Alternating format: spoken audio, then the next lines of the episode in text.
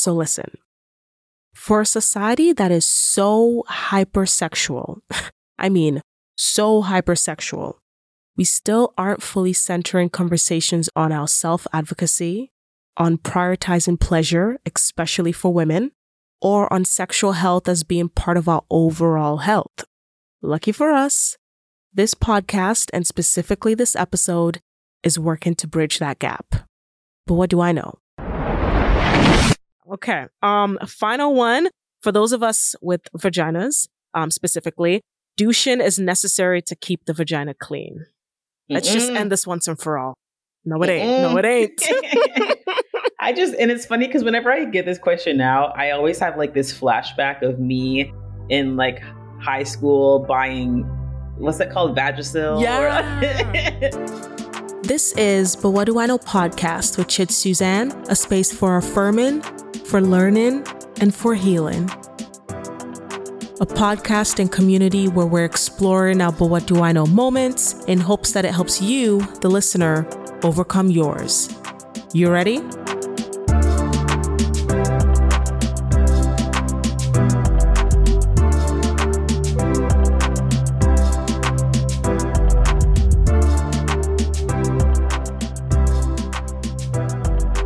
Welcome, everyone, to another episode of the But What Do I Know podcast. This is your host, Chid Suzanne, and I just want to welcome you all to yet another episode. And we are back from our mid season break. This is season three, episode 10. We are back. All right, so before we go any further, as usual, if this is your first time tuning in and listening to this podcast, thank you for stopping by. I hope you enjoy this episode. It's definitely a dope one, so I hope you enjoy it. As always, be sure to like and subscribe on whatever platform it is that you use to listen to this podcast, especially if that is Apple Podcasts or Spotify. And if you're already part of our community, you're already in the know, you've been listening, engaging, letting us know that you're enjoying the content, then thank you. Keep doing what you're doing, and it is appreciated as usual. All right, so with that being said, it is September. So those that are going back to school, back to work, you know, I'm wishing you all, uh, you know, a very fruitful last little stretch of the year. Definitely, you know, try to create and cultivate ease and balance. I know the last couple of months of the year tends to be very busy as we're trying to, you know, meet our goals. People are trying to accomplish a lot in like three, four months, but definitely make out some time to create some ease, create some balance and some flow this fall. And yeah, we're almost there. So you know, just keep at it and keep going. All right, let's go ahead and get into our clue in segment for this episode.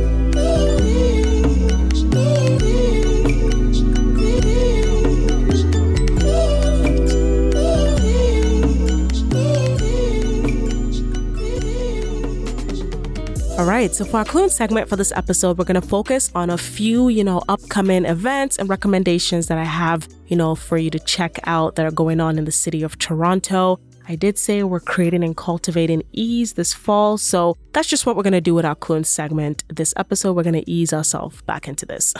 all right, so I know if you're here in the city of Toronto, you're probably all festivaled out especially when it comes to music festivals. Let's be specific. A lot has been going on, a lot of festivals went wrong.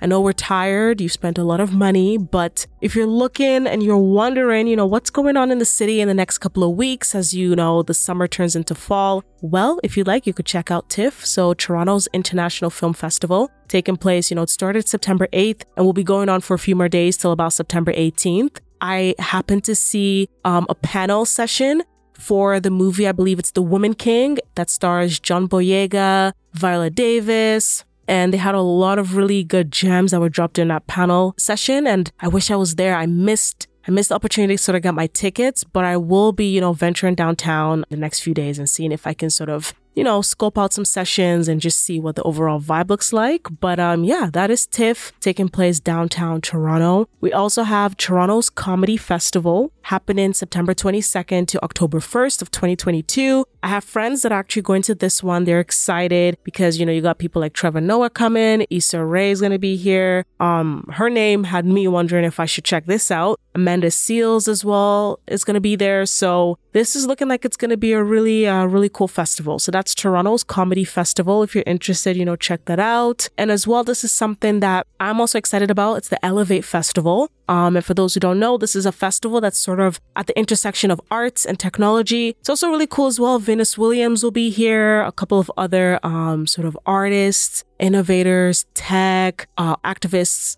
it's going to be a mesh of different sort of people from different industries and walks of life. And it's sort of, we're talking about arts, tech, diversity, all that kind of stuff. And the podcast actually had an opportunity to be involved in this festival in a really cool way. So if you're following us on Instagram, stay tuned, stay locked in because you'll be seeing more details about how we are getting involved with the Elevate Festival. But yeah, so those are sort of upcoming festivals and happenings here in the city of Toronto that you can get into this fall.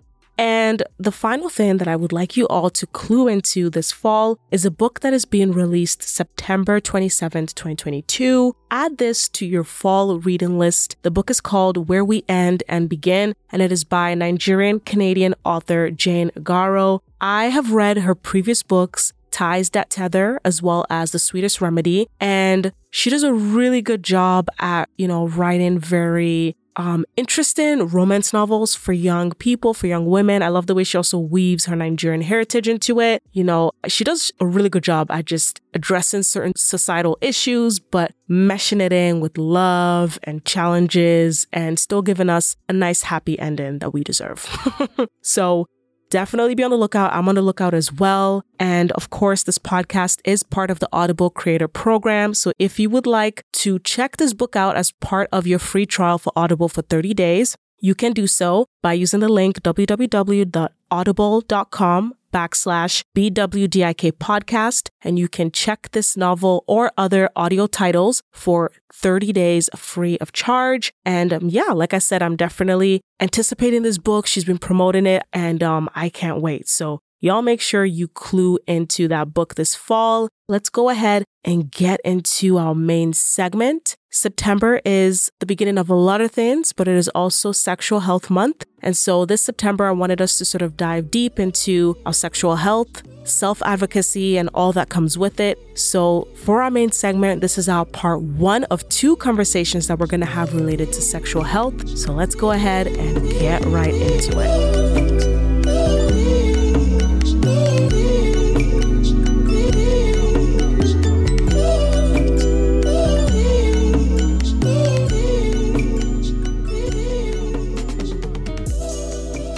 All right, so it is September, and um, September is the beginning of a lot of things. You know, people are getting back to school, work, final quarter of the year, but it is also Sexual Health Month.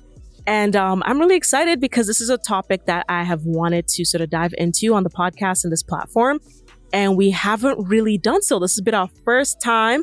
And, you know, I've just been waiting and trying to find the right person or people to have this conversation with. So this is part one of our sexual health discussion this month of September. So uh, joining me, you know, I have Lydia Collins, um, and she is an author as well as a sexual health educator. So welcome to the podcast, Lydia. I'm so excited to have you. We're going to get Thank right into you. it. I'm so excited to be here. Thanks for having me. Yeah, thanks for thanks for, you know, being on, accepting and um, you know, I've been sort of following your work, watching your TikToks, I love the way that you sort of like disseminate and break down sexual health information. Um, it's so digestible. It's so easy. I understand it. It's fun. I can laugh. So, you know, we're going to start off with just a little bit about your journey. How did you find yourself mm-hmm. in this space of being a sexual health educator? Yeah, well, thank you again for having me. Um, and thank you for for following my content. I appreciate that. Um, honestly, I kind of ended up here based on my own experiences. Um, like I walked really aimlessly through my sex life during my teenage years. I was young, I was insecure, I was black in a predominantly white city. I faced a lot of sexual racism. Um, and I think really just having that be the sexual, my sexual foundation and, and seeing how much it's impacted me so much so that, you know, I'm still working with my therapist years later at this big age on reclaiming my pleasure, on setting boundaries, on asking for what I want and need, on loving myself enough to stay firm in my boundaries, you know? So going into this career was honestly, I always tell people it's kind of my way of answering all the questions that my younger self had, but never had access to. Um, and also, I just really like to talk about sex and sexuality and community health and self care, and, and sexual health kind of encompasses all that and so much more. And um, yeah, so so it's been it's always been something that's been interesting to me, that's been fun. Um, you know, I started off doing a lot of work around consent education during my undergrad. I was part of a um, grassroots organization called Decolonize and Deconstruct, and we provided kind of decolonial consent education to um, students on campus in lecture halls and things like that. Um, and and really just wanted to kind of bring a perspective to sexual health that showed that as people of color, our experiences with with um, sexual health look different based on race, and that race is a key component to sexual health and and to our sexual experiences, right? And so, um, yeah, that's always been my approach to my work, just in general in sexual health.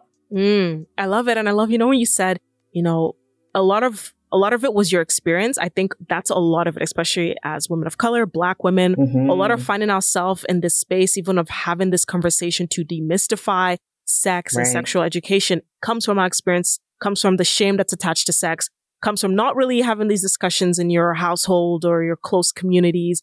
And then, you know, searching for information elsewhere, you know? So mm-hmm. I honestly, you're doing a great work. It's needed. Keep it going. Thank you. um, yeah. And so before we sort of get into the main part of our conversation, I want to sort of touch on, you know, this platform is called, but what do I know for a reason? And, um, we, you know, explore moments, but what do I know moments of dubdom where, you know, myself or our guests may have experienced some doubts on, you know, any facet or aspect of life. And so I'm wondering if you experienced any moments of doubt when it comes to, you know, whether it be sex, sexual health, sexual education, where you were like, damn, what do I know about this? And, um, and how did you, you know, overcome that? Cause I can tell you, I've had many of those. Girl, every day, every day. I have that moment every single day, multiple times, especially as a workshop facilitator and as an educator. Um, and even doing social media content too with sexual health, right? Like there's people who might come in the comments and be like, hey, here's another way to think of it as well. Or here's my experience, or here's a part that you didn't consider. Um, mm. And then I'll be like, oh, dang, I didn't even think of that. Like, what do I know? Why are they listening to me?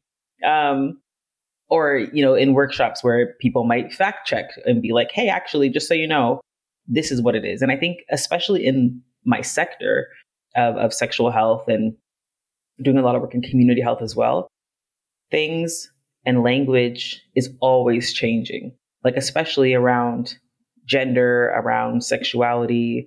Um, like things are always changing as they should, right? And so there's new terms that are always coming out. There's even new resources that are always coming out. Like when I tell, you know, sometimes older generations that I work with, you know, when I tell them about dental dams or internal condoms, sometimes they're like, what? Like we did not have this 20 years ago when I was growing up, or at least we didn't know about it, right? Um, I'll hear that a lot. So I constantly have those kinds of, but what do I know moments? Um, but I always try to really reiterate to people, even when I'm doing any, any kind of educational work, that I'm not an expert in anything but my own experience.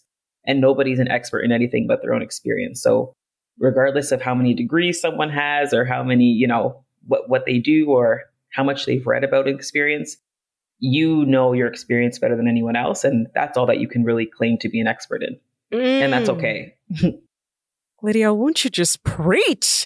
Honestly, honestly, I love that you said that because I think, especially you mentioned your sector. Um, and that's something that, you know, we're going to touch on as we get further into this conversation. But mm-hmm. language, when it comes to gender, when it comes to sexuality, when it comes to how fluid sexuality is and the mm. types of mm-hmm. conversations that we're able to have now that we were not able to have just years ago. You know, I think there has to be space for people to say, for people to fact check you, for people to be okay being fact checked. And then, you know, mm-hmm. for calling in, calling out, I know people like, yeah. you know, and, and all that kind of stuff might be messy. And I know some people are scared to ask questions, to even have conversations like this. Cause you're like, man, like, how do we, but I'm really glad that, that you mentioned that. Cause that's something that a lot of us are having doubts with like, am I saying the right thing? Am I right. misgendering? Am I, You know, so it definitely happens. It happens. And like you Oh, said, absolutely. we're only an expert on our own experience. Girl, I'm about to get that tatted. Matching tattoos. oh my goodness. Um, all right, so let's get into the fun stuff. I want us to start by breaking down some sexual health myths. And um, some people might be listening to this like, shit, I know, I know all this. These are all myths to me. Well, trust me, there's someone out there that may be confused about this. So Mhm. the first one, STIs and STDs can't be caught from oral sex. Myth or not? Yes. So that is a very common myth, actually. Mm-hmm. Um, and a lot of people think that they've like hacked the code and they're like, I won't have unprotected penetrative sex, but I will have unprotected oral sex and everything will be fine. Um, and I will say oral sex is considered, you know, very low risk or theoretical risk when it comes to, um, you know, bloodborne infections like HIV. Like realistically, unless you have maybe cuts in your mouth or something like that, um, you know, it's considered more low risk for for HIV to be transmitted that way. However, oral sex is um, considered high risk for, you know, bacterial infections. So something like chlamydia or gonorrhea, right? So it's really important to, you know, use flavored condoms or dental dams during oral sex. And honestly, to make sure that you and your partners are getting tested regularly. Because I know a lot of people are like, I don't want to use a condom during oral sex.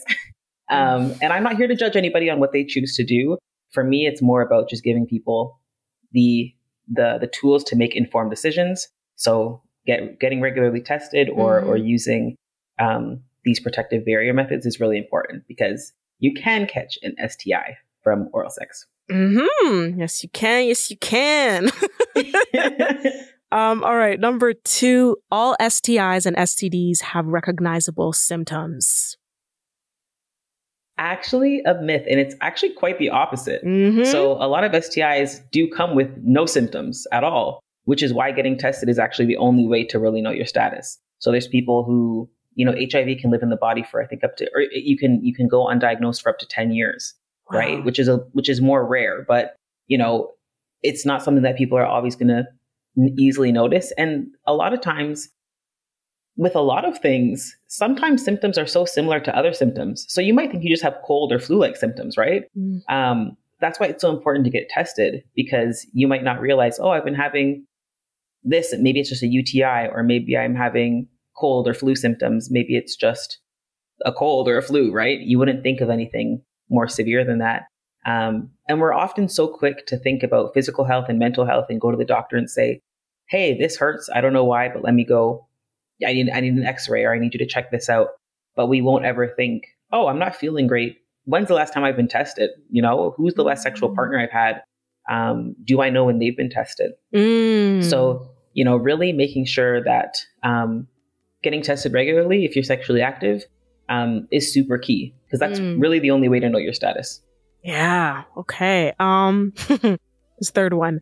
I know a lot of people have tried to figure this one out. Okay. Uh, sp- sperm can only live for a short time after release in the vagina. So I'm no science expert. Yeah, neither am I. Disclaimer. One thing, one thing that I do know is that as long as the sperm is alive, fertilization is possible. Mm. and the sperm and the the sperm can you know last and and fertilization can happen anywhere up to five days after conception Yes. Yep. There it is. F- five days, y'all. five day five day, five days after it's been released um yeah Yeah. Okay. Um, final one for those of us with vaginas, um, specifically, douching is necessary to keep the vagina clean. Let's just Mm-mm. end this once and for all. No, it ain't. No, it ain't. I just and it's funny because whenever I get this question now, I always have like this flashback of me in like high school buying what's that called Vagisil, Yeah. thinking that like that was the way. I don't know what I thought I was going to do, and then being like, why am I getting yeast infections every time I use this? Um, but yeah, douching actually it messes with your vagina's natural pH balance. Mm. Um, and the thing about the vagina, because it's a self-cleaning organ, is that it has healthy bacteria that's needed to keep to be kept around in order to keep it clean. So when you're throwing off your pH balance and putting things up there that don't need to be up there, right. um, it can cause some issues, right? So honestly, it's one of those things where less is more. Mm. Um, again, it's a self cleaning organ. So while you might use some gentle soap around your vulva, so the outer area, you know, like the um, the part that you can easily see, for the easiest way to describe it without getting into scientific terms. Um, you know, the that outer part you might clean up, but um, for the inner part, the actual vagina itself, you don't need to be putting anything up there except for maybe some water just to keep it to keep it fresh and clean. I like that you specified, you know, please clean your vulva. but let the vagina do what the vagina does. well, I, and I think a lot of people don't, and it's fair. Like, not everybody understands the difference sometimes. Exactly. So, like, I remember seeing like a TikTok debate, and this girl was like, "You guys aren't cleaning your vaginas. That's nasty. I use soap on mine all the time." Da da da da. But I think she was talking about her, her vulva, vulva. Yes. Right. Yeah. And so it's like, yes, of course you clean that outer area, but like you don't put soap inside right. of yourself. Yeah. right. Please don't do it. Yeah. um.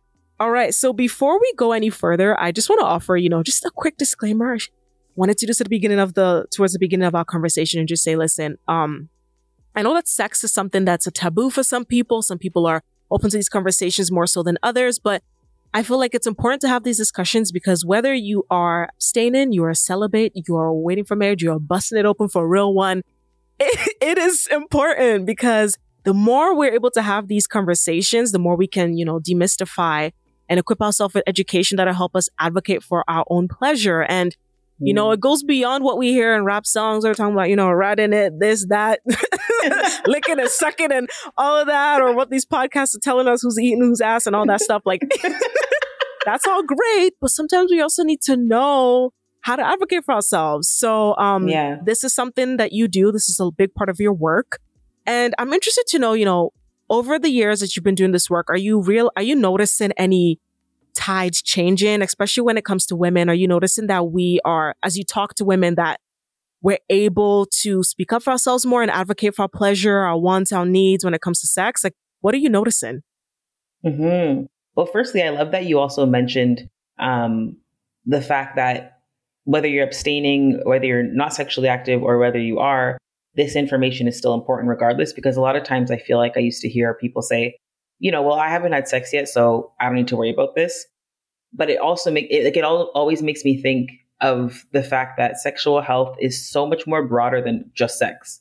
Like Amen. sex itself is like kind of one small part of what I actually talk about in my work. I'm not a sex therapist. I'm not a sexologist. I don't do, um, you know, relationship counseling. Like the sex part is actually more of a smaller part of what I really talk about in my work regularly. For me, it's more about the ability to advocate for yourself, right? So all of the things that fall under sexual health, like um, understanding sexual racism, uh, gender, sexuality, um, tackling things like ableism in in, in sex and sexual health, mm-hmm. uh, like all these different kinds of things, trying to make these topics more accessible for people. Healthy relationships, body confidence, like these are all things that come up as well in sexual health. Um, so reminding people that whether you're having sex or not, it doesn't mean that sexual health education isn't necessary for you. Mm. Um, and like you said, or you asked if I see things really changing um, in the years that I've been doing this work, and absolutely. Okay, um, that's good to especially, hear. Especially, yeah, especially in the content creation work that I do. Like these TikTok kids are, they're out here. They're they're posting stuff about their periods and about you know UTIs and about understanding the difference between vulvas and vaginas and talking about healthy boundaries and things that I did not have the language for even 10 years ago, even five years ago. Mm. And so it's really, really cool to see, you know, of course, the internet can be such a blessing and a curse. It can be, you know, a really heavy place, a really overwhelming place, a really scary place sometimes, but it also is such a hub of information, especially things like social media, um, where you see on TikTok, you see gynecologists, nurses, doctors, sex educators, sex therapists, like people from all different kinds of fields coming on and sharing their knowledge for free. Yeah. You know, um, which is something that I think a lot of us didn't have access to. Yeah. So yeah, I, I'm definitely seeing a change, especially among young people. I always say I've had the best workshops with like high school students. They have the best questions. They're so open, non-judgmental. Um, they just tend to be just willing to absorb information and they want to learn and they want to know how they can, you know, be the safest that they can be Mm. um, in regards to their sexual health and how they can really, you know, make informed decisions. Yeah. And that's really exciting to see. That's great. So the kid's gonna be all right. That's great. The kids gonna be all right. the kids gonna be better than we than we were. That's for sure. That is, yeah, honestly. Um, and, um, you know, as part of this work that you do, consent, you've mentioned it earlier. Mm. Consent is a big, big, big part of sex and our sexual health. And so, um, I want you to sort of give us some scenarios. I know people have probably heard a dictionary definition of what consent is, but I want you to Mm. give us some scenarios of what consent is not. Because Mm, you know, that. yeah, I, I want to get into that because I think sometimes the lines can get a little bit blurred and it's easier to say, oh, you know, she, she said yes, or he said yes, or they said yes, Yeah. right? But there's some blurred lines. So if you have, you know, one or two scenarios that you can tell us, that'd be great. Absolutely. Um, hesitancy. Mm. That's a big one, right? That's not consent. So if you say, I always give the example, like if you ask someone out on a date and y'all were out on the street and you bump into someone and you're like, hey, I think you're really attractive. Do you want to go on a date? And they're like, mm, maybe. And then you show up at their house at six o'clock. That'd be weird. Yeah. Right. And so same thing for sex, right? If you if if that enthusiasm isn't there, if they're not as enthusiastic as you, if that yes hasn't been made clear, in whatever way that looks like for you, because sometimes it's not always the word yes. Everybody has their different, you know, sexual relationships and safe words and things that they do, especially Mhm. with partners and whatever. But um, if that consent isn't clearly there, then it's a no. And another big one, especially as someone who does a lot of work around race and racism in the context of sexual health, um, sexual racism is one.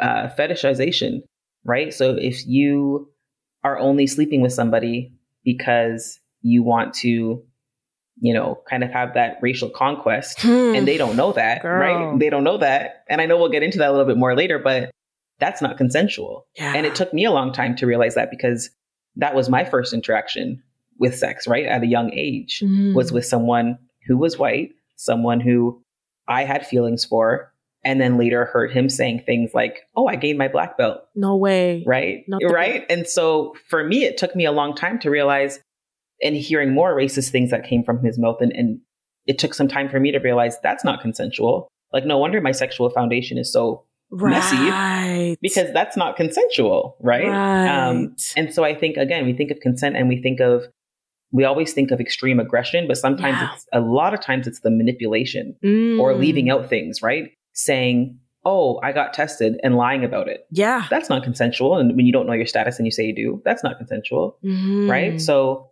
all of these different scenarios that are the scenarios that we often don't think about. We often Yeah. think of the you put something in their drink or they say no and you keep going, right? Like most people, I think, can kind of identify that as non consent, but I think there's a lot more common ones that people don't always recognize as non consensual. Hmm.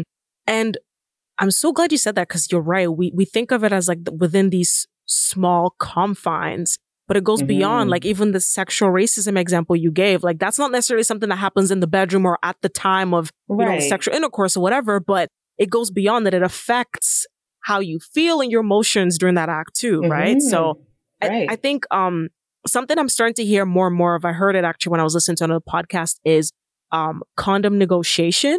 And so it's like a fancy Mm. word for just the way in which I guess individuals negotiate if um their male partner will use a condom. I think it should be extended to all partners in general, whether any sure. partner is going to use a condom. But I think that's a big one too, because if you start getting into telling me that if you don't use a condom, oh, sorry, if you use a condom, you're not going to finish. It doesn't feel as great. Da, da, da, da, da, Right. and then you're trying to sort of, you know, that's, that's not consent. Ex- exactly. You know, so exactly. That's not consent either. So, um, so I guess what are some sort of tips? Like you mentioned boundaries. What are some ways Mhm. that we can sort of set and maintain our boundaries in relation to consent, negotiation, and just our overall safety when it comes to sex? Yeah.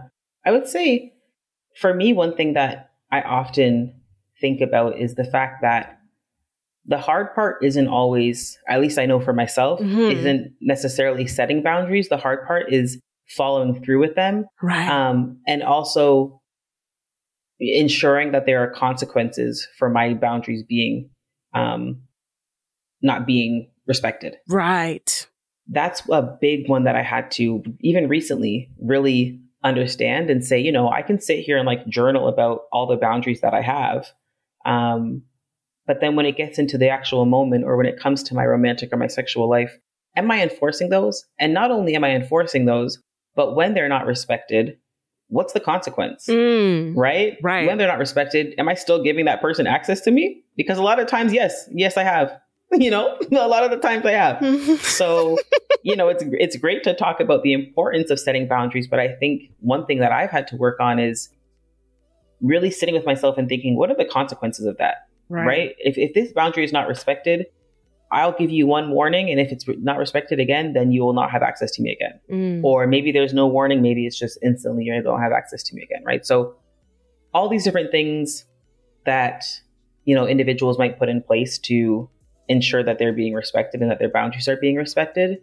Um, and I think also normalize conversations around boundaries in the bedroom.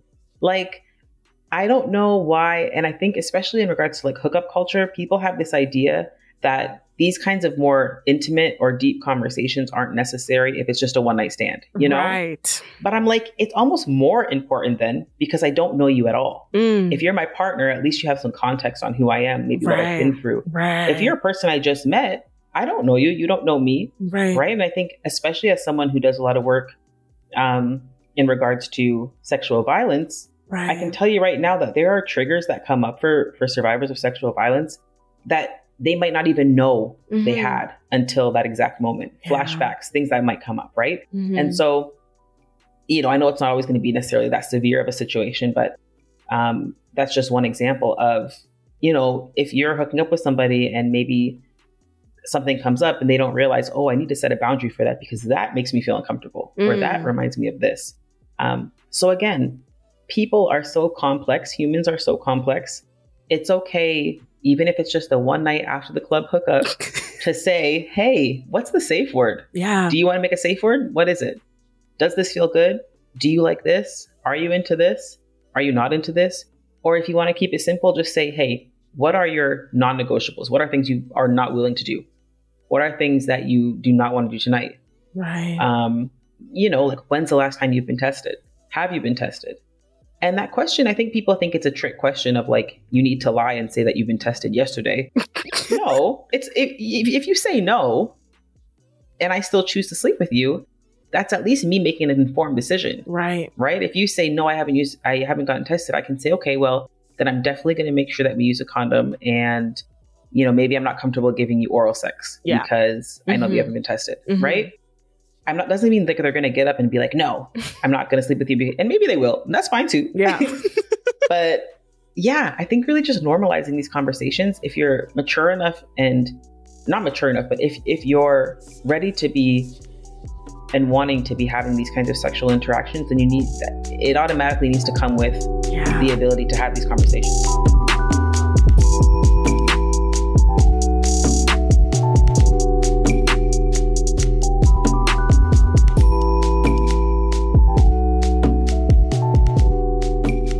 Exactly. Yeah, Yeah. I agree. I agree. I'm sorry if you've grown enough to have sex, you've grown enough to talk about it. like, um, nah, that's that's a really really good point. Those are some good tips. I think the safe word, uh, limits, Mhm. what you're okay with, what you're not okay with, especially for that time. I might be okay with doing this tomorrow, Yeah. but I, I'm not ready to do it tonight, right? So I think those are definitely definitely good tips. Um, so I mentioned that I follow your content, so I'm gonna make reference to a couple of your TikTok videos. Um, and so you posted a TikTok video, and the caption was something along the lines of contrary to popular heteronormative belief, sex can look sex can look like many things, and penetration is not a requirement for your uh, for your sex. Your sex is valid, right? And when I read that, I said, "Whoo, she is saying all the things." and it's funny, I sent it to a friend of mine, and I was like, "Do you agree with this?" And she was like, "She's like, you know what? Me today, I agree. Me a couple years ago, I would have been like." girl, if he's not putting it in there, what's that? Da, da, da, da. Right. Right. And and I'm asking you because there are gonna be some some people, some penis having people that are gonna be like, if I'm not sticking in something, that's not sex. Right. So so sure. I want you to sort of just, you know, break that down for us and um and where that caption sort of came from for you. Absolutely. Um no, I, I if you caught me a few years ago, I had probably said the same thing. Um and so over the years, I've really, really noticed through personal experience as well as through um, my professional work that there's really such a heteronormative idea of what sex is supposed to look like. Mm. Um, and it often leaves queer sex out of the conversation. Right. Um, completely. And we see it pushed a lot through the rhetoric around virginity, right? And it's been cl- like, it's very clear that the idea of losing your virginity is really just a made up idea that, like, you know, some people are innocent and pure and some right. people aren't, mm-hmm. right? It goes back to yeah. religion, it goes back to purity culture, it goes back to Yeah. heteronormativity. Yeah. So when we really dissect it and look at those kinds of things, um, we see that to be true, especially when you consider the fact that, you know, when it comes to women loving women type sex, Mm, mhm. um, if, if if I were to say the first time I had sex with, with a woman, somebody probably wouldn't describe that as me losing my virginity. right. You see what I'm saying? I see what you're saying. Yeah. You see what I'm saying? Mhm, So mhm. the concept that there needs to be not just a man involved, but a cis man. Yeah. There needs to be a penis involved. yeah. In order, there needs to be penetration. There needs to be something broken. There needs to be a cherry pop. There needs to be Mm. something dominated Mhm. in order for this to count. yeah. Right. And so again, it completely erases all different kinds of people and the kind of sex that they're having because a lot of people are doing a lot more, even straight people. Sometimes sex looks like masturbation. Sometimes it looks like um, clit stimulation. Mhm. Sometimes it looks like using toys. And I can't even define exactly what sex is or what it's supposed to look like right, because it's right. different for everybody. hmm Right. So everybody, you know, a lot of times I'll get the question as a queer woman, I'll often get the question, what does sex with a woman look like? and I'll be like, it's been different every time Yeah. it's been completely different things. It's been many things, you know, Mhm. and it's been different than sex that I've had with men. And, and, um, yeah, sometimes it looks like one thing, sometimes it looks like another, and, and that's okay. And Exactly. it's not always penetration. Right. This is not even on my notes, but because you said that, I just and I was watching. Um, I'm not sure if you followed it. Um, City Girls, the hip hop group. Um, Mm. Caresha Yung Miami, and she interviewed Meg Thee Stallion, and they were talking Yes. about, you know, girl, I'll fuck you too. Who's on top? Me. Eh. and it just when you mention, you know, people have asked you, you know, what's what's um sex with a woman like? It's just can we get over the fascination with women on women sex and lesbian Thank sex? you. Right? I I find that that's we're okay with that, but then once it's two men or it's Mhm. different, whoa, nah, Right. nah, bro, you doing too much. Once it's on our show, I, Right. I'm I'm not watching it anymore. We saw that with P Valley. They, hmm so it's like, can we can we just please stop asking the Yeah. girls what they're doing? Stop asking if they can be your like third. Just let please. Right.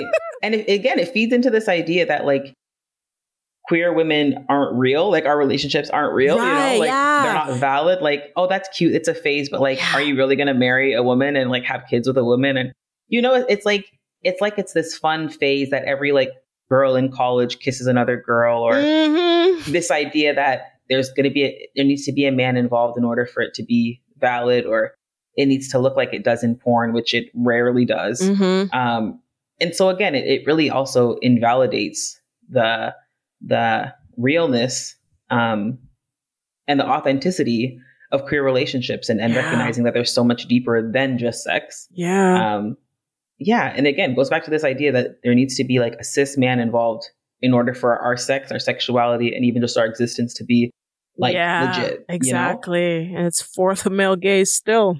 You know? mm-hmm. Mhm. Yeah.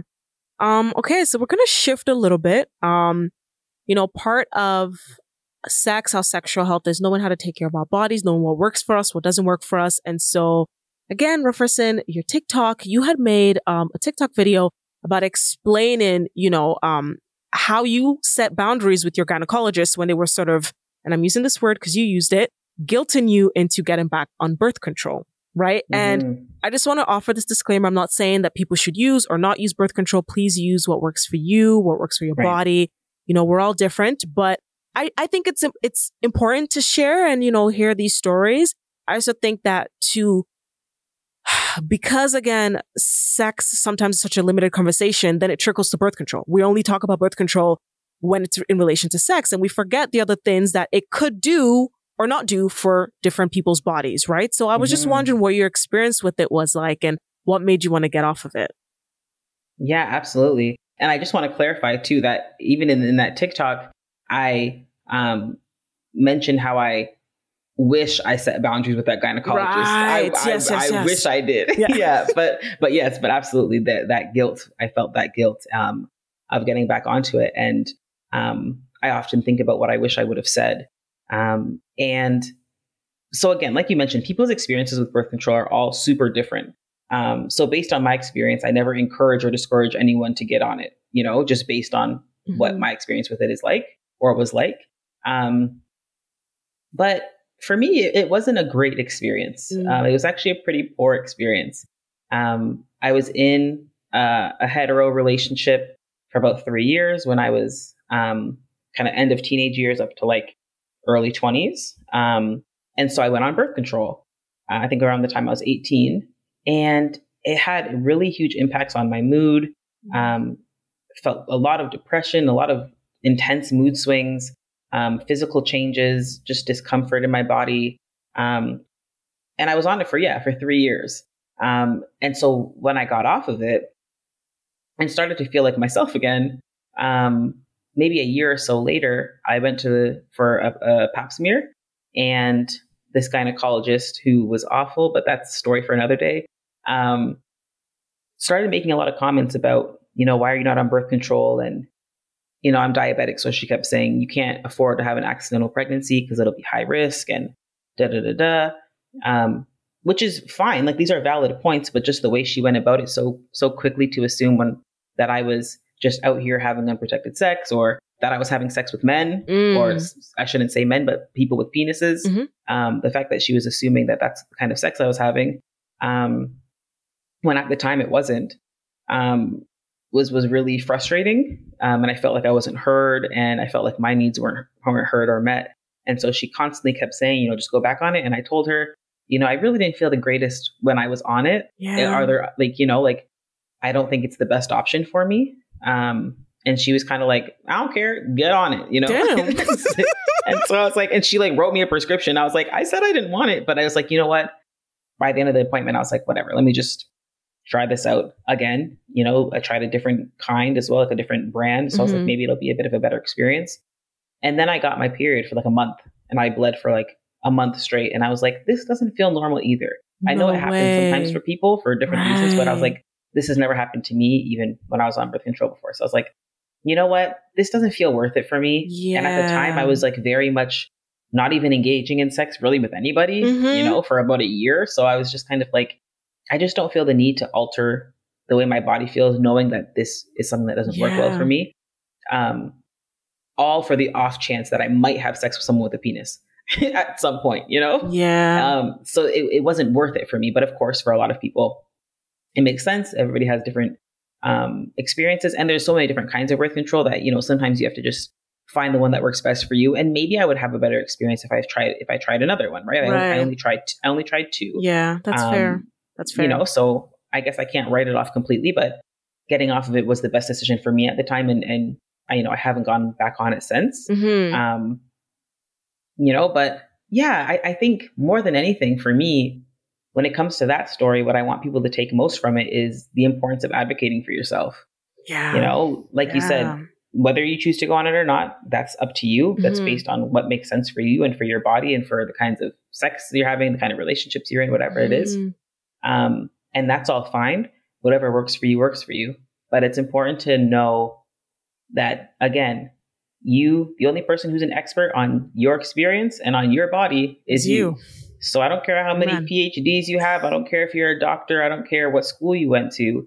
No. I can tell you what my body felt when I was on that mm-hmm. and that it mm-hmm. wasn't normal. Right. And so if a doctor is brushing those things off and telling you, oh, we'll just try it anyway, just go on it anyway, rather than giving you alternative ideas, right? If I say, oh, I don't feel comfortable going back on birth control, are there alternatives that you think would be a better option for me? Um, then maybe she could have brought in other options, right? Right, right. Of, you know, these are some protective barrier methods you could use. Mhm, This is an important it's important to understand, you know, your cycle and when you're ovulating and when when you have the highest chance of getting pregnant versus when you have the lowest risk of getting pregnant. Right. right. Like, Why are these not conversations that came up? right. You know, why was there not a holistic approach to what I was looking to to get? Um, Yeah. and that was what was most frustrating for me. That was that was what was hardest for me, even more so than being on birth control and having a, a poor experience with how it made me feel. Mhm. It was it was just how much my my needs and my feelings were just kind of brushed to the side, and I was just given a prescription and told, you know, just do this. Yeah, and this. So I had. I had. I'm going to echo what you said slightly. I had a similar uh, negative experience um with birth control. I was taking the pill ones. I can't remember the exact brand and name, but I was on the pill. So you know, you got to set your alarm. Remember to take it every day, same time, that kind of thing. But it made me bloat, and I was actually taking it for Mm. multiple reasons, and it was also it was really helping with my um reduction of my period cramps, um the intensity of my period. Like it was really it was doing wonders in that regards, but then it just started to make me feel heavy, bloat, a little bit of weight gain. Like it was, so I was like, oh, I'm not really liking it. And I got off. Mhm. Um, and you know, I think it just reminds us that yes, like you mentioned, we may know our bodies better than our doctors do. And I know that that's a weird boundary to think that you have to set. Um, Right. but it's important to set that. It's important to say, no, I know what I'm feeling. I know what I'm feeling. Cause I've had instances not related to, you know, periods of birth control, but where I've had to be firm with my doctor and she's a black woman. And I've had to tell her, Nicole, no, girl, like I'm feeling this pain. right. you know, I'm needing this or no, I don't want that. So I think it's, it's a boundary that we may not have thought would have to set, but it's absolutely important because Absolutely. we need to advocate for, for ourselves, even with our healthcare professionals for sure. Yeah. For sure. Definitely. Oh yeah, and we see we see it every day how black women are are kind of dismissed and pushed aside, whether it be during pregnancy and childbirth, whether it be Mhm. you know being misgendered for for a lot of you know trans women who go to um, you know receive healthcare, Yeah. um, like all of these different instances where black folks, especially black folks who are like femme identifying, are just kind of told, no, you can handle it Yeah. right? And it's like, no, I actually can't. I'm not a strong black woman. I need to be held. Give me pain medication. Literally. They're like, how's your pain from one to 10? I'm like, 11. Literally. And now I'm saying Meanwhile, 12. two. Literally. I'm like, oh, 12. It's so bad. I don't think I can leave Right? here. Like, oh my I think I'm going to goodness. stay overnight. Oh, oh man. Well, thank you. Thank you for sharing. Thank you for being transparent with that experience that you had. Um, I hope, you know, Mhm. listeners who are listening and who hear that story, you know, take away and are able to advocate for themselves. Like we said, you know, do what's best for your body, but just Yes. you know, just keep this in mind. Um, so we've mentioned this word a couple of times throughout our conversation. You've thrown it out. I've said it. Um, sexual racism. And before I was familiar with your your content and your work, I hadn't really heard this term. So I would like for you to, you know, explain it, um, what it means and how it affects women of color, especially Black women. You had given your example earlier, but um, you know, we can get more into that. hmm No, I, I love this question.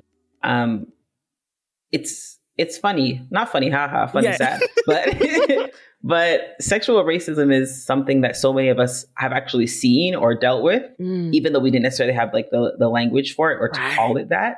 Um, but essentially, it's when people of color are approached sexually or romantically, or were rejected sexually or romantically based on our race. Wow. So, for example, you know, some dating apps, you'll see people saying things like, no Asians, no black people, Mm. right? Um, and again, you can see this through sexual um, hypersexualization, fetishization, or essentially like any other instances of our desirability or our lack of desirability from other people being based on racial stereotypes.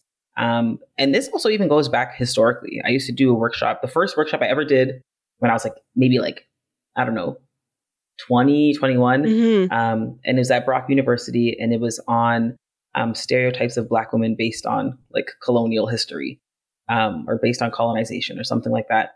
Um, and one thing that I would often bring up is how sexual violence has been used as a war tool, as a colonial tactic um, against people of color, especially women of color, um, for years, and, and still is right. And and stereotypes of black women, like things like Jezebel and Mammy, Yeah. and, you know, Sapphire, all these kinds of different terms that we hear that kind of stereotype black women into different categories are even used to this day to justify violence against us, sexual violence specifically in court, in, you know, media, in different areas. So really understanding the historical context of this um, and how it seeps into present day. But sexual racism is something that um, uh, that a lot of us unfortunately have experienced and you know do experience on a regular basis. I know that somebody somebody out Yeah. there listening Girl. has been on Tinder Yeah. Oh. and got the Oh, I've gotten it. chocolate Hey, mama. chocolate girl. They got the hey chocolate mama. hey, chocolate girl. Yeah, you know you got it. I know you got it. I know it. we all have. I remember I actually had a friend in university. He had dreads and he cut his dreads because he was so tired of white Oh. women touching his hair. Oh my goodness. And I remember Ugh. him having an experience on Tinder where again he got the hey, hey, I've never been with chocolate before type, type Yeah. of message. Right. And I actually, you know? know? what? I know that on my platform, I make I make intent to, to talk about, you know, women and our stories, but I want more men to speak up about that. Right? Because I think that when you don't Mhm. speak up about it, it makes it seem like you guys are just but there's so much fetishization of black men. Like y'all need to So talk much. more. Like so much. And I hear it all the time. I hear these stories all the time. yeah. Um, and they often, a lot of my friends, black guy friends, especially like the straight ones, will often make jokes about it and be like, yeah, this happened, this happened. But I'm like, nah, we can talk about it. Like, that's, that really sucks. yeah. Like, that's really not cool. because I feel like then it adds this added layer of like sexualized pressure to perform, to be constantly Right. just ready to part of my French, but slang dick. Like it's not like you know, like, yes. not yes. Always. Like- and then they come in and they're like, uh, um, I don't know. I don't know what you're expecting, but I am not, I am not 50 Cent. Like, Yeah. I am not, I am not every black man you've ever seen in the media. Oh, and it's true. It's it's that and and and they they see it. I think black men see it a lot and, and feel it a lot, Mhm. a lot more than they actually talk about. And I know that with with black women and femmes, uh, same thing. That pressure to perform. yeah. I remember I used to. I remember I used to be so insecure growing up about the fact that I didn't have a fat ass. Mm, I remember girl. I was so Still to don't. this day. To this day, I'm still a little insecure about it, but I've learned to just work with it and appreciate what I do have yeah. but it's one of those things where I used to think like, I know someone's gonna expect me to come into the bedroom just just a donk. You know, Mm. they just want me to walk in with a whole truck.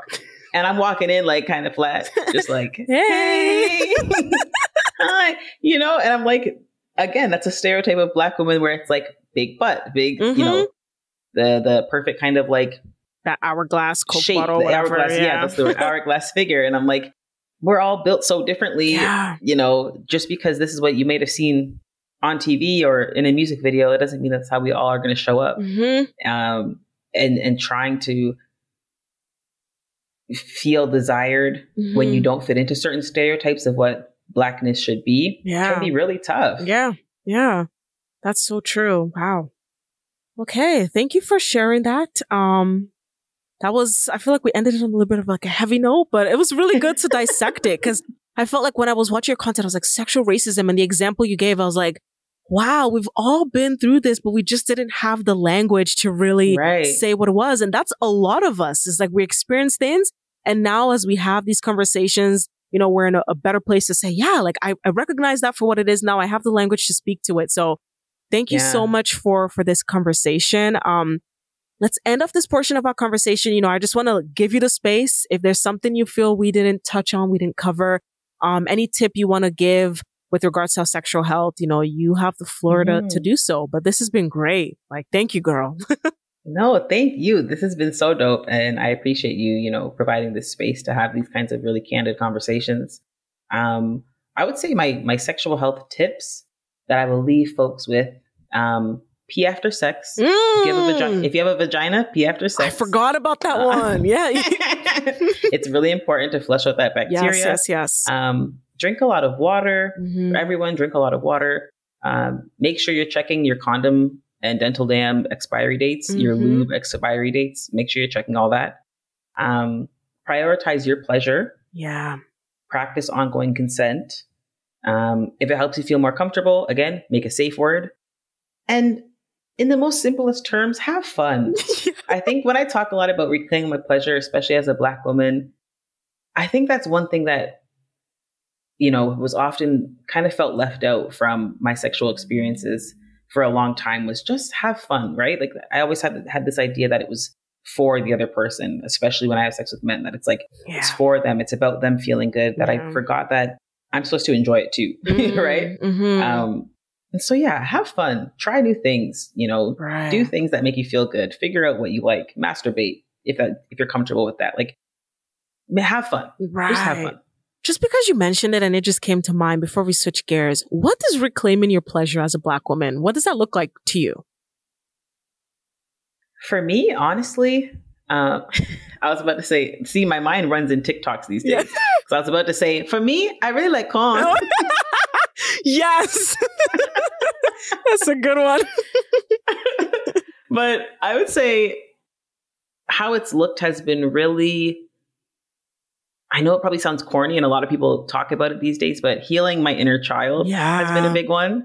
You know, looking back at, and that's a lot of the work that I do with my therapist, who I love, um, yeah. is looking at the root of where my sexual foundation started. Mm. You know, when I started having sex early, I told you as a young teenager, right. and I had not great experiences. Mm-hmm. and so, um, really looking back and, and and understanding what I act, what I deserved, understanding, you know, that I'm not that kid anymore, yeah. that I have, you know, I'm, I'm, an adult with, with agency and autonomy and um, a lot of self love and yeah, absolutely. Um, you know, I know what I like for the most part, mm. and you know, I, I I think I've really just tried to again have fun. Yeah, I've tried to learn to to have fun. I've talked about the negative experiences. I've talked about the good experiences, um, and just really, yeah, just just reclaiming that pleasure and that joy yeah. in sex. Yeah, yeah, that's that's been a lot of what it looked like for me. Absolutely. Okay. Thank you so much again for all the tips, all that you shared. Um, you know, before I let you go, we're gonna switch gears a little bit. This is the But What Do I Know podcast. So we have a segment where, you know, we just want to get to know the, you know, lighthearted side of our guests a little bit. So I'm going to ask you four fun questions. And without thinking too hard, I just want to hear an answer. All right. Okay. So the first question is, what's one place in the world that you want to visit? If you could travel there now, your, your bags are packed and you're going. Where, where are we heading? Amsterdam. Ooh, really? Why? Girl, I don't know. I just have always wanted to go to Amsterdam just always wanted to go to Amsterdam. I always wanted to live there. mm, I like okay. I'm not sure why. When I was younger, I'd be like, it's because they have like, you know, cafes with weed yeah, and everything. Yeah, but right, right, right. Now That's, as an adult, I don't yeah. really care about that. But uh, yeah, I just always feel like it'd be a cool spot. Yeah, okay, like that. Um, what TV show or t what TV sorry, what movie or TV series um currently has you hooked? Ooh, what did I recently watch? Um, um, um, I watched a movie yesterday. Mm-hmm. Uh, it's called Good Luck to You, Leo Grande. It's on Netflix, and it is so beautiful. It's about I won't give like yeah, um, I won't spoil, but yeah. I'll just say kind of the gist of it. But it's um about this woman who is um like her husband's passed away. She's older, um, and she's kind of at a place in her life where she was married for thirty years, where she's just looking for like just good sex right. and enjoying life. And so she hires a sex worker mm-hmm. and it just get it just goes through their interactions with each other and kind of what they learn mm. about each other and themselves and it's just really beautifully done. Wow. It's just really okay. well done. It's really yeah, it's it's fun. I'll definitely check that cool out. and it's sexy. Yeah. yeah. I like that movie. Um I mean, not that you asked, but I, I don't know. Are you into Game of Thrones, House of Dragon? That just recently started, and I wasn't I'm on not. the Game of Thrones train last time, but I'm trying to get on early so I can understand what's going on. fair. That's fair. My sister loves Game of Thrones. Maybe one day I'll get into it. I'm just not a huge like fantasy. Right. The fantasy and the historical person? drama type. Yeah. Yeah, yeah, yeah. It's a, it's a lot. It's a lot going on. Definitely lots of sex too. yeah, fair. um, another one. I don't know if you sex, love, and goop. Have you heard of that? Um, with with uh, ah, name? the the Gwen. Yes, Gwen. Gwen. Gwyneth Paltrow. Gwendolyn Paltrow. Yes, Paltrow, yeah, yeah, something like that. Yeah, yeah, something like that. I watched I watched some of it once. I watched a couple episodes and I was like, "Ooh, this is fun," but I was also laughing like, what is this lady doing? Mm. But there, but there was some cool. I definitely there was some cool stuff in there. Yeah, I should finish it actually. Yeah. I should actually finish yeah, finish it. it and do, give, give, us a little TikTok on your and your uh, feedback on it. I will. I really will. Um. All right. Next question. Favorite drink. This can be non-alcoholic or alcoholic. What are you currently enjoying? chai lattes forever with oat milk and extra cinnamon. Ooh, okay, a girl that knows what she wants. um, okay, and my final question: What personality trait has gotten you in trouble the most? Stubbornness. Mm, okay. Yeah, I am my father's child, oh. and I am stubborn. But I don't even be realizing it until I'm like in a situation where I'm like, I fully know that I'm in the wrong, but I'm right, like, right. no, How you gonna tell me I'm the wrong? sky is green. Yeah. the sky. What do you mean it's blue? Yeah. it's green. Girl, that's looking at, that's the Aries in me. I'd be ready to to argue you down. I'm like, no, but you see, this is my perspective. Yeah, right? But see, I'm a Pisces, so I'd be ready to argue, and then I cry when I'm mad. So, right? so I'm like, this guy's green. It's green. Why does nobody love me? No Yo, that is hilarious. But uh, but thank you so much, Lydia, for coming on the podcast again. Um, I appreciate you. you for having me. We're gonna have multiple conversations like this. We're gonna dive deeper next time you're on. Um, you know, might do an IG live. Like, girl, yeah, we're we're linked. We're we're gonna have more of these conversations because I thoroughly 100%. enjoyed this. Um, Me too. But before I let you go, you know, just share with the listeners your your handle, your TikTok website if you got it, and just how mm-hmm. people can you know connect with you. For sure. No, thank you again so much for having me. This has been so fun. Um, you can catch me on my website is www.lydiacollins.ca and you can find me on TikTok and Instagram. It's just LA Collins underscore. Perfect. All right. Thank you for being on the episode again. I appreciate you. Thank you.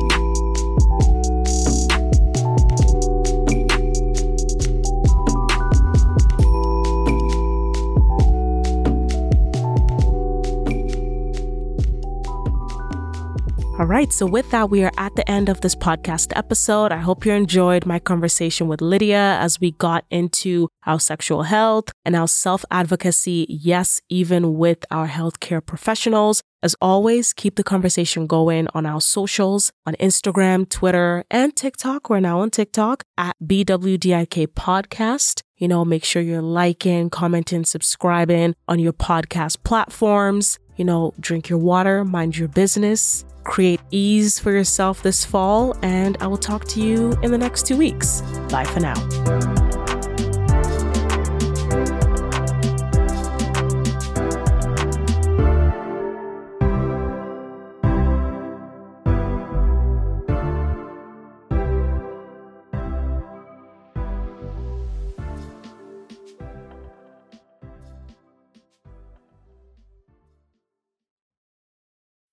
When you need mealtime inspiration, it's worth shopping Kroger, where you'll find over 30,000 mouthwatering choices that excite your inner foodie. And no matter what tasty choice you make, you'll enjoy our everyday low prices, plus extra ways to save, like digital coupons worth over $600 each week. You can also save up to $1 off per gallon at the pump with fuel points. More savings and more inspiring flavors make shopping Kroger worth it every time. Kroger, fresh for everyone. Fuel restrictions apply.